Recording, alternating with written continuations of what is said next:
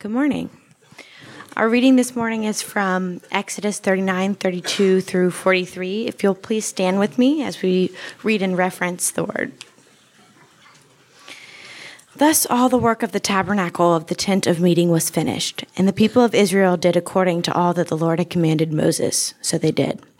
Then they brought the tabernacle to Moses, the tent and all its utensils, its hooks, its frames, its bars, its pillars, and its bases, the covering of tanned ram skins and goat skins, and the veil of the screen, the ark of the testimony with its poles and the mercy seat, the table with all its utensils, and the bread of the presence, the lampset and all its utensils, and the oil for the light the golden altar, the anointing oil, and the fragrance incense, and the screen, screen for the entrance of the tent, the bronze altar and its grating of bronze, its poles and all its utensils, the basin and its stand, the hangings of the court, its pillars and its bases, and the screen for the gate of the court its cords and its pegs, and all the utensils for the service of the tabernacle, for the tent of meeting, the finely worked garments for ministering in the holy place, the holy garments for Aaron the priest, and the garments of his sons for their service as priests,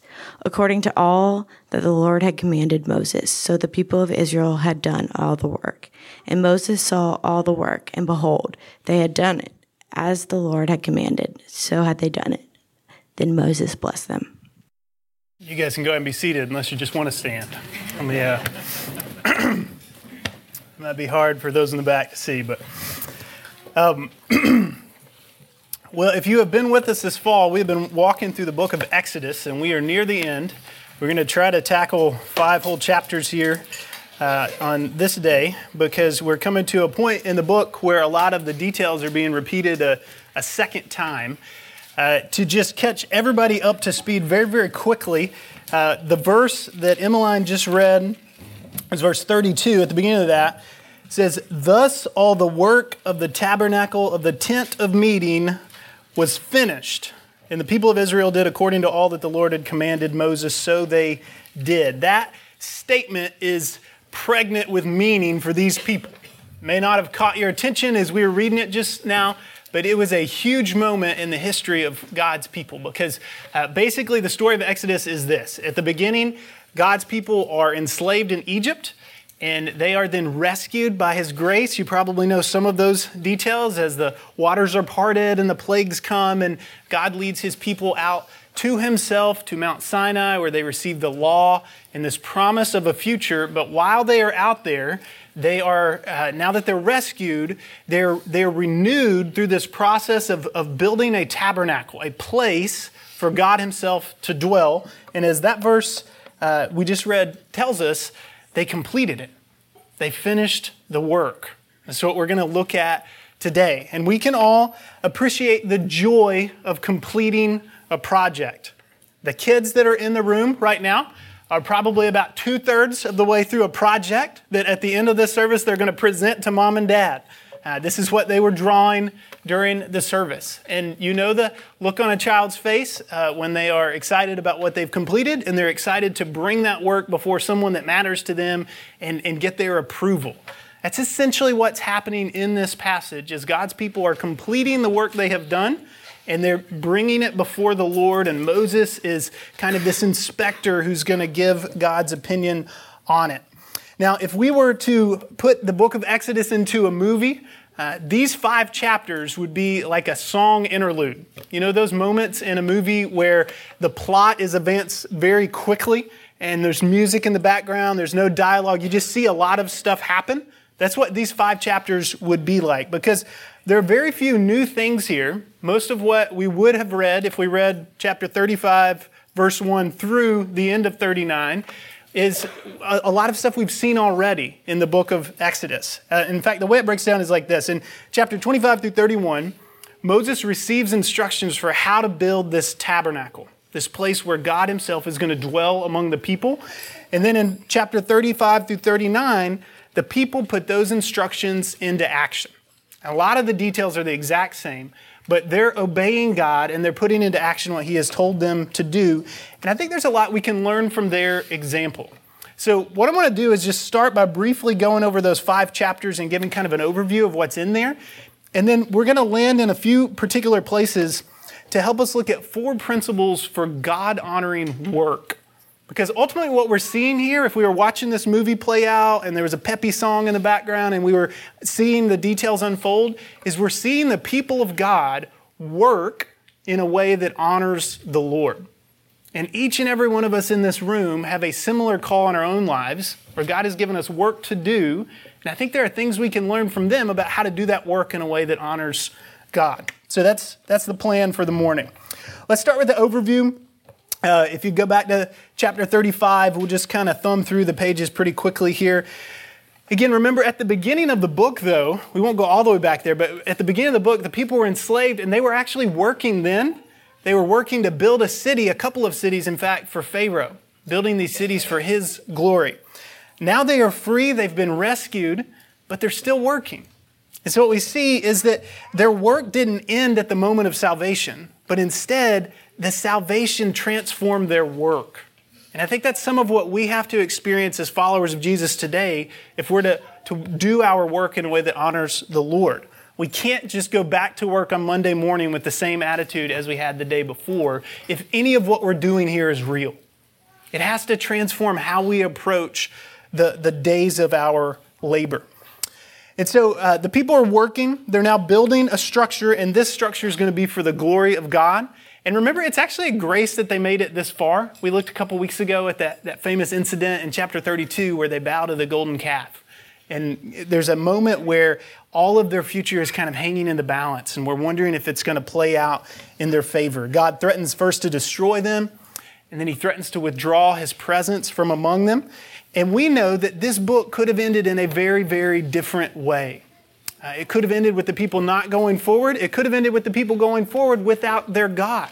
But instead, they are building the tabernacle and they're celebrating its completion. And so, this section here, it, it highlights their obedience and God's faithfulness. Their obedience because they're doing what God said in place of what they did when they built the golden calf. But then God's faithfulness because He is in allowing them to build this tabernacle. He's establishing His permanent presence among them. So remember, last week began with, Will God go with them? This week is, is beginning with, They completed the home for which God will now dwell and go with them.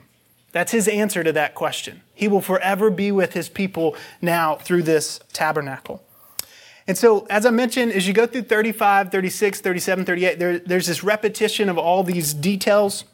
And it really underscores again their obedience and God's faithfulness, as we'll see. Uh, the people are going to contribute in a lot of different ways. The appointed leaders are going to oversee the work as God told them to do. And then each item is going to be instructed, as it said in the text, according to all that the Lord had commanded. That phrase is repeated seven times in chapter 39 and seven more in chapter 40. It's a big deal to Moses. He wants you to know, as the reader, we did what God told us to do. And so this whole scene is, a, is really a sweet moment in Israel's history. That the project that God commissioned has come together. And there's a celebration coming. Uh, today, we want to see what we can learn from how they completed it. What was it that they were doing that God eventually delighted in? Because at the end of the text, Emmeline read, they bring all of what they've done before Moses, and Moses blesses them, indicating that the Lord is pleased with their work. Again, I think that's a very important question for all of us to ask because I'm standing this morning speaking out to a room full of workers. We're workers because we're human. Work is fundamental to being human. Right? When, when God created man and woman, he gave them immediately things to do. In Genesis 1, before sin entered the world, they had jobs, they had responsibilities. They were to tend to the garden, they were to have dominion over the earth. And when sin enters the world in Genesis chapter 3, it doesn't create work. It's not as if work is a curse or a consequence because people sinned. What happens is sin spoils the work. It makes it difficult. And it makes it harder for us to ask questions like, how do we go to work in a way that honors God? See, it's hard on this side of the fall. It's hard with sin in our hearts. So, what we want to do is we want to think about how can we connect what we would read here in these pages with the projects playing out in your own life. I mean, the things that you're responsible for The things that you're maybe tempted to let your mind drift toward this morning as you think about what you've got to do as soon as you get to the office tomorrow. Or maybe later tonight when you clock in. Or tomorrow evening when you go to work. Or, you know, kids thinking about going back to school or whatever it is that your task might be. How do we approach those tasks? How do we approach that work in a way that would delight the Lord? And so I want to point out four principles here we see from the text. I'm just going to land at a few points to, uh, to kind of illustrate this. Here's the first one if you're taking notes. We find it at the beginning of chapter 35. The Lord is pleased when his people balance work and rest. The Lord is pleased when his people balance work and rest. So if you go to chapter 35 and, and you begin in verse 1, this is kind of an interesting thing. It says, Moses assembled all the congregation of the people of Israel, and he said to them, These are the things that the Lord has commanded you to do. Now, remember in the moment here, they're about to set off on this massive project, and you're expecting that the next verse is maybe going to begin the work. But instead, Moses says, Six days' work shall be done, but on the seventh day you shall have a Sabbath of solemn rest, holy to the Lord. So before embarking on this enormous project, God reminds his people to take appropriate breaks. I find that really fascinating. This is how the instructions about the tabernacle ended, and it's how the story about how the tabernacle was made is going to begin. It seems that God wants his people to both work hard, but also practice a sense of balance that is good for them. So he says, You're to work six days, and you're to rest on the seventh, following his own pattern in creation. What we see here would have been a gift to these people. They were formerly slaves of Pharaoh. I don't think Pharaoh gave them the seventh day off. They were working round the clock all the time as slaves. And so God in His grace is saying, I want you to have a kind of balance that you've never before experienced in your life. I want you to work hard, and then I want you to rest well. And this balance is meant to be a gift to God's people. And I think as we're reading this today, and we're going to get into this more this summer as we go back to the Ten Commandments and look at the Sabbath in particular, I don't take, I don't take these Old Testament regulations to sit upon the New Testament people in the exact same way. I don't think they carry over fully. But I think there's a principle here that says God expects his people to work and he also commands them to rest because he recognizes rest is good for us and it's actually key to doing good work. In other words, you were not created to go full speed all the time. Now, in saying that, I know there are two kinds of people in this room. Some of you are a little bit too inclined to rest. Right? And so you don't even hear that first part, and you're like, exactly. we need to rest. Everybody is asking too much of me. The professors are crazy. My boss is mean. And we all need to just chill and rest some more. So make sure you hear both sides of it. God created us to work hard and then rest, not the other way around. And, and there, there is to be both. But now, some of us, and notice I switched the pronoun there to include myself. Uh, some of us, when we hear that, that you're created to work hard and to rest, we kind of know that in our mind, but in our heart, we think, yeah, but that doesn't really apply to me. Not in this season. I've just got too much going on. I've got too many projects up in the air. I'll rest later when I get all this stuff done. And, and to us, you guys and me, we need to hear that the Lord actually commands his people to rest. That part of honoring God with our labor is to recognize that he expects us to work hard, but also to rest well, to be restored, that we could work even harder and better and more efficiently in the future. And so at the beginning of this project, the people, they have plenty to do. They are very busy. They're a long way from completing all of the work. And yet, at the beginning, Moses reminds the people that in order to honor this command, they have to not only work in the days ahead, but they also need to take appropriate rest. I think part of what God is underlining for his people there is he's, he's pointing out to them, and maybe he would point this out to you this morning, is that when we fail to rest, we fail to acknowledge our dependence on the Lord. And we, we really deceive ourselves about our own limitations. I'm not the one who needs rest. I'm, I've just got too much to do. There is too much in this wide world resting on my shoulders for me to possibly take an afternoon off. That's actually self deceptive talk right there. And so at the very front of it, God is wanting to protect his people and again graciously commands them to rest as they are working. So, first principle is the Lord is pleased when his people balance work and rest. The second one comes in the verses that follow there. We'll call it the Lord is pleased when his people cheerfully give. The Lord is pleased when his people cheerfully give. So if you just look at the next verse there, it says, Moses, remember, he's got all the people together here. He said to all the congregation of the people of Israel, This is the thing that the Lord has commanded. Take from among you a contribution to the Lord. So basically, he's going to command all the people to contribute to this work of building the tabernacle. But there's a caveat there. In verse 5, he says, Whoever is of a generous heart, let him bring the Lord's contribution. And then that phrase is going to be repeated time and time again throughout this passage. Moses is commanding the people to give if their heart is in it. Now, somebody should have stopped Moses at this time and told him that this was a really poor fundraising strategy. Right? This is not how you raise money. You don't say to or to a large group of people, if any of you guys want to give, you know, we'd love to have your help. You, you know, you, you find the wealthy people and you sort of target them, right? And, and you don't say just give whatever you feel like giving. You don't say follow your heart when money's on the line, right? You, you make suggestions like, would you like to give $100 or $500, $1,000 to this great cause? You know, I mean, this is not how we typically raise funds, and yet it's exactly what Moses does in this moment. I'm not saying that kind of stuff is always wrong, but I think it's fascinating here that Moses leaves it up to the people. He wants their giving to come from the heart and not from this command uh, to sit upon them. I think Paul explains it to us when he's reflecting on this very passage in 2 Corinthians 9. And he says that memorable phrase, maybe you've heard before God loves a cheerful giver. Right? And so God has no need of our begrudging offerings. He doesn't need what we would contribute uh, in, in a guilt ridden attempt to avoid shame. He, he wants to see our hearts transformed so that we would hold our possessions, hold our possessions loosely, and we would give generously to others. And so you hear it in passages like Ephesians 4 28.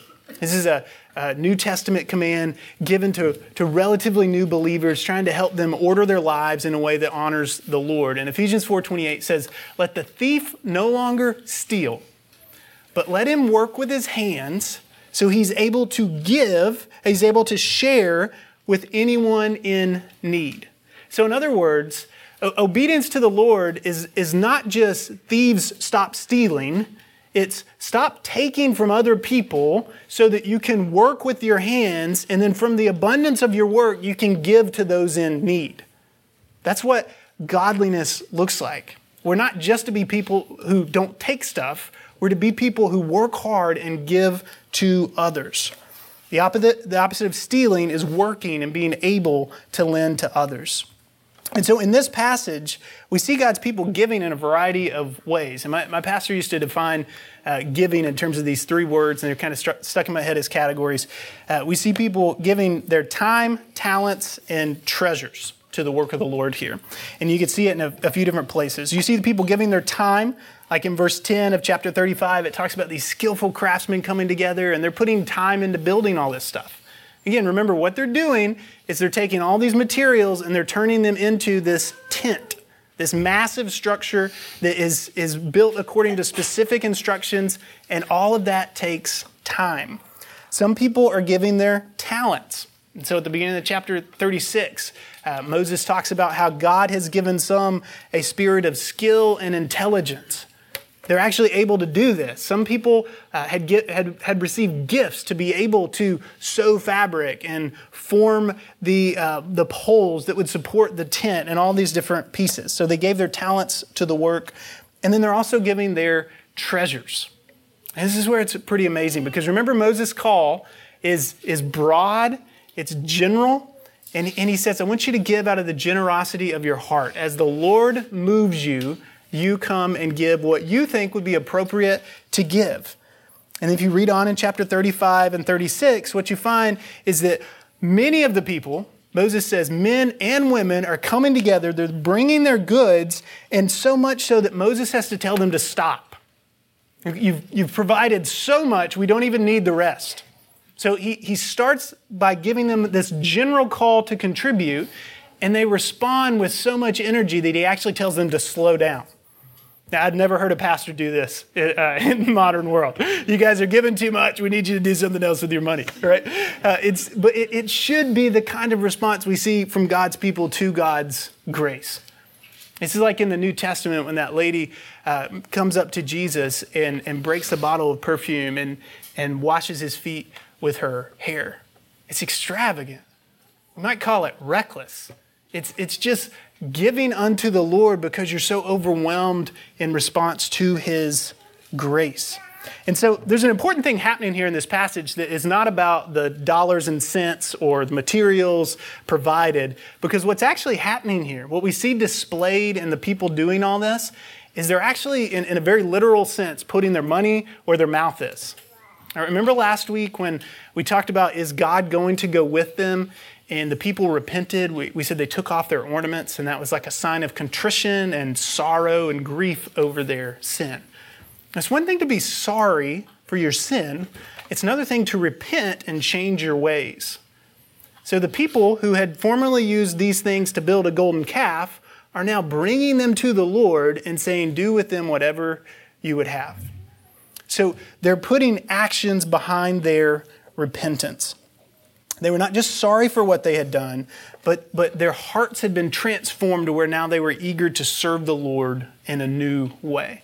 So it's what we see in these pages. And my question for us this morning is if that's how they responded then, how much more so should you and I respond generously to the grace we've received? Right, because they were forgiven for a single episode and given this promise of a land that they were going to pursue. We have been forgiven for, from every sin. The Lord Jesus has died on the cross to pay the penalty for all that we have done. God raised him from the grave to give us new life. He, put, he set him on the throne beside him to reign over all in the future, and we are told that someday we will reign with him how much more grace have we received? And so, how much more generous ought we to be? And I think as you're thinking about what that looks like for you, maybe you can think about those same three categories. That we're called to be generous with our time, with our talents, and with our treasures. And I'll just say to you, you know, life is such that sometimes you have an abundance of one and a scarcity of another. Right? And so uh, I remember as a college student, when uh, I didn't have a whole lot of treasures to my name, I remember a very wise older man saying, You know what you have that some of the rest of us don't have? You've got a lot of free time on your hand. I remember thinking, I don't have free time. I'm really, really busy. And he started kind of listing off the things I was doing, and basically, you know, I wasn't really required to do any of them. and so I had the option of setting aside some things I was doing and freeing myself up to give more time to the local church, to the work of the Lord, to whatever. You know, so for you guys that are college students, for example, I don't know if you know this, but in a few months your semester is going to end, and um, unless you take summer classes, we don't really have anything for you to do in the summer. I don't mean we as Midlands. I mean like your universities don't really have anything for you to do in the summer. So you've got this big gap in your schedule. You can do whatever you want with that. When you're married and have kids, you don't have three month gaps in your schedule where you can just disappear. Life doesn't work that way, okay? You have like three minute schedules where you try to, you know, get away for a moment. Uh, but you've got, you know, this big chunk of time. And so I, I ask you, what are you going to do with it?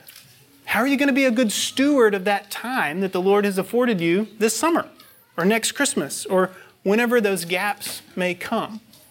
Uh, different seasons of life, you may have a greater abundance of talent, you may have a greater abundance of treasure.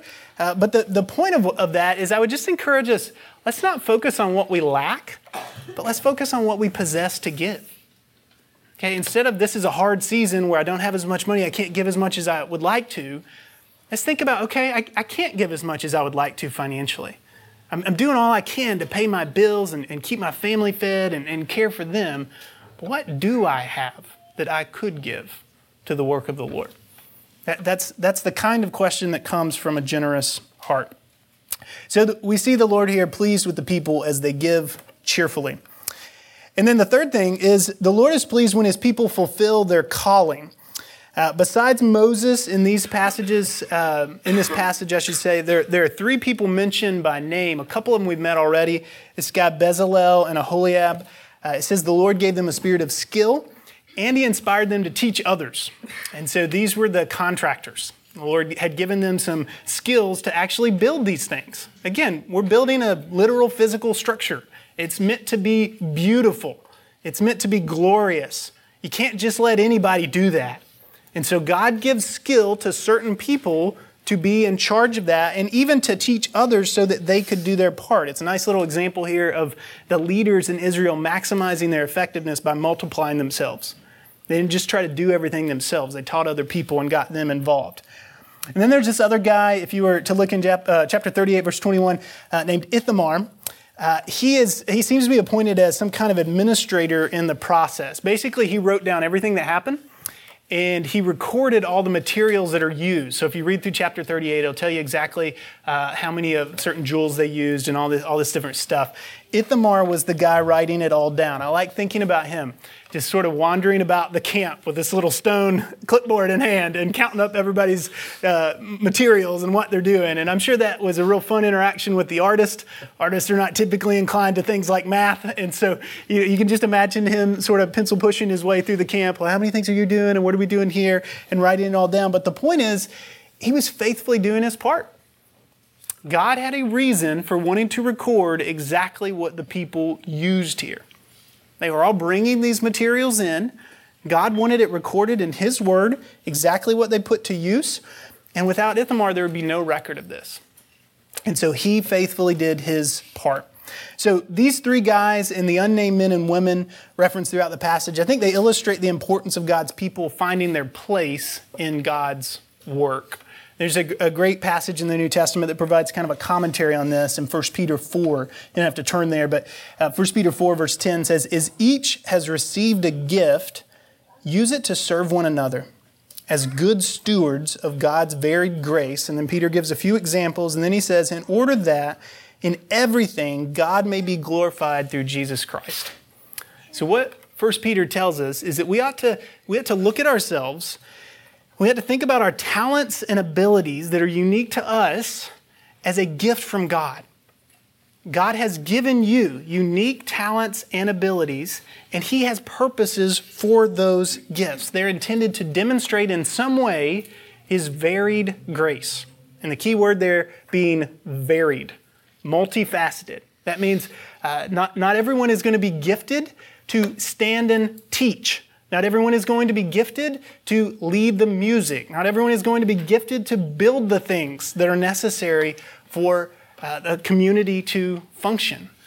But God, in His mercy, has given each of us unique talents and abilities, and he, he has purposes for those gifts, and we are called to be, as Peter says, stewards. That means they're not ours. They, they didn't well up out of our hard work and even out of our training, but there's something God has given to us. And so I think this passage invites us to reflect on the work we do and to just honestly assess how am I doing with the gifts God has given me? That may be a good question to think about in your community group later this week. As you reflect on the work you do, as you reflect on the talents you possess, do you view them as a gift from God? Do you view them as a, a money making venture? Or do you view them as something that God has given you so that you can serve Him and so that you can serve others and ultimately so you can display His grace? And what that looks like for you to do that is going to look very differently than what it looks like for me to do that or for someone else to do that. Part of the adventure is finding out what those gifts are and what those good works uh, happen to be that God has prepared in advance for us to do. All right, last one. Let me get a sip of water. Pardon me. All right, fourth principle, we'll uh, just land here quickly, is that the Lord is pleased when his people work together. This is a beautiful picture here. The work is completed. The people work together. They bring it before Moses, and he demonstrates God's delight in their obedience by blessing them. This is what we want our church to look like, Midlands. This is what we are laboring toward here. Uh, in the end, this is really all that matters. there will come a day when we will take all that we are doing individually and corporately as a church and we will lay it before the Lord. And what we work toward in these days is not to reach a certain size or to meet certain metrics or to reach certain goals in this world, but we labor toward that day when we will lay all that we have done at the foot of our Savior. And we pray that we will hear those words from Him Well done, good and faithful servant. That's, by the way, why you take such joy in completing a project and hearing someone else affirm it. That's why your kids right now can't wait for me to stop talking so they can explain to you what they're drawing. There's something in the human heart. We were created to work, we were created to put our gifts into practice for the sake of others, and we're actually created to hear from our God. Well done, good and faithful servant. That's what we want to labor toward. And I want to pray that as we reflect on this passage and others, that the Lord would continue to build us into that as a people. So I'm going to pray for us in just a moment, and then uh, we're going to take communion together as a church. And uh, we do this weekly here at Midlands. I want to give just a couple instructions. Then we've got a few folks uh, here for the first time. So uh, communion is something we do at the end of each service. It's, it's a way for us to commemorate uh, some of the things I mentioned earlier, particularly the, uh, the life and death of Jesus uh, when he was here on this earth. He shortly before he went to the cross, he took some bread, uh, he took some wine, and he said, "This represents my body. This represents my blood. bread is going to be broken for you." Blood is going to be poured out for you. And I want you to take of this. I want you to take this meal. I want you to repeat this meal over and over and over in remembrance of me. And so we do that here weekly. Uh, we don't see any reason not to. And so we do it here every week at the close of our service. Uh, but this is for us a moment of faith. It's, a, it's an act of faith for us as a people. So you don't have to be a, a, member of Midlands Church to take communion with us, but you do need to be a follower of Jesus. If you wouldn't consider yourself a follower of Christ this morning, it wouldn't be appropriate for you to, to get up and go to the table in a moment because what we're doing is expressing our faith in doing that. What I'd invite you to do is, is just to remain in your seat. Uh, I'm going to pray. Uh, we're going to take a communion. Uh, I'll dismiss this in a moment. There are tables at the back. There's bread and, and juice. You do that on your own and then return to your seat. And we're going to close in a couple of songs as we, we praise God for what He's done in our lives. But uh, if, if, you're with us today and you're a believer, we invite you to partake in that and celebrate with us all that God has done. Uh, if you're here and you just wouldn't consider yourself a Christian, you're just not really sure where you're at with the Lord, I would invite you to take this time and reflect on what you've heard. And, and think about some of these things we said today about why you exist, why you were created. Think about that, that desire in your heart to please someone.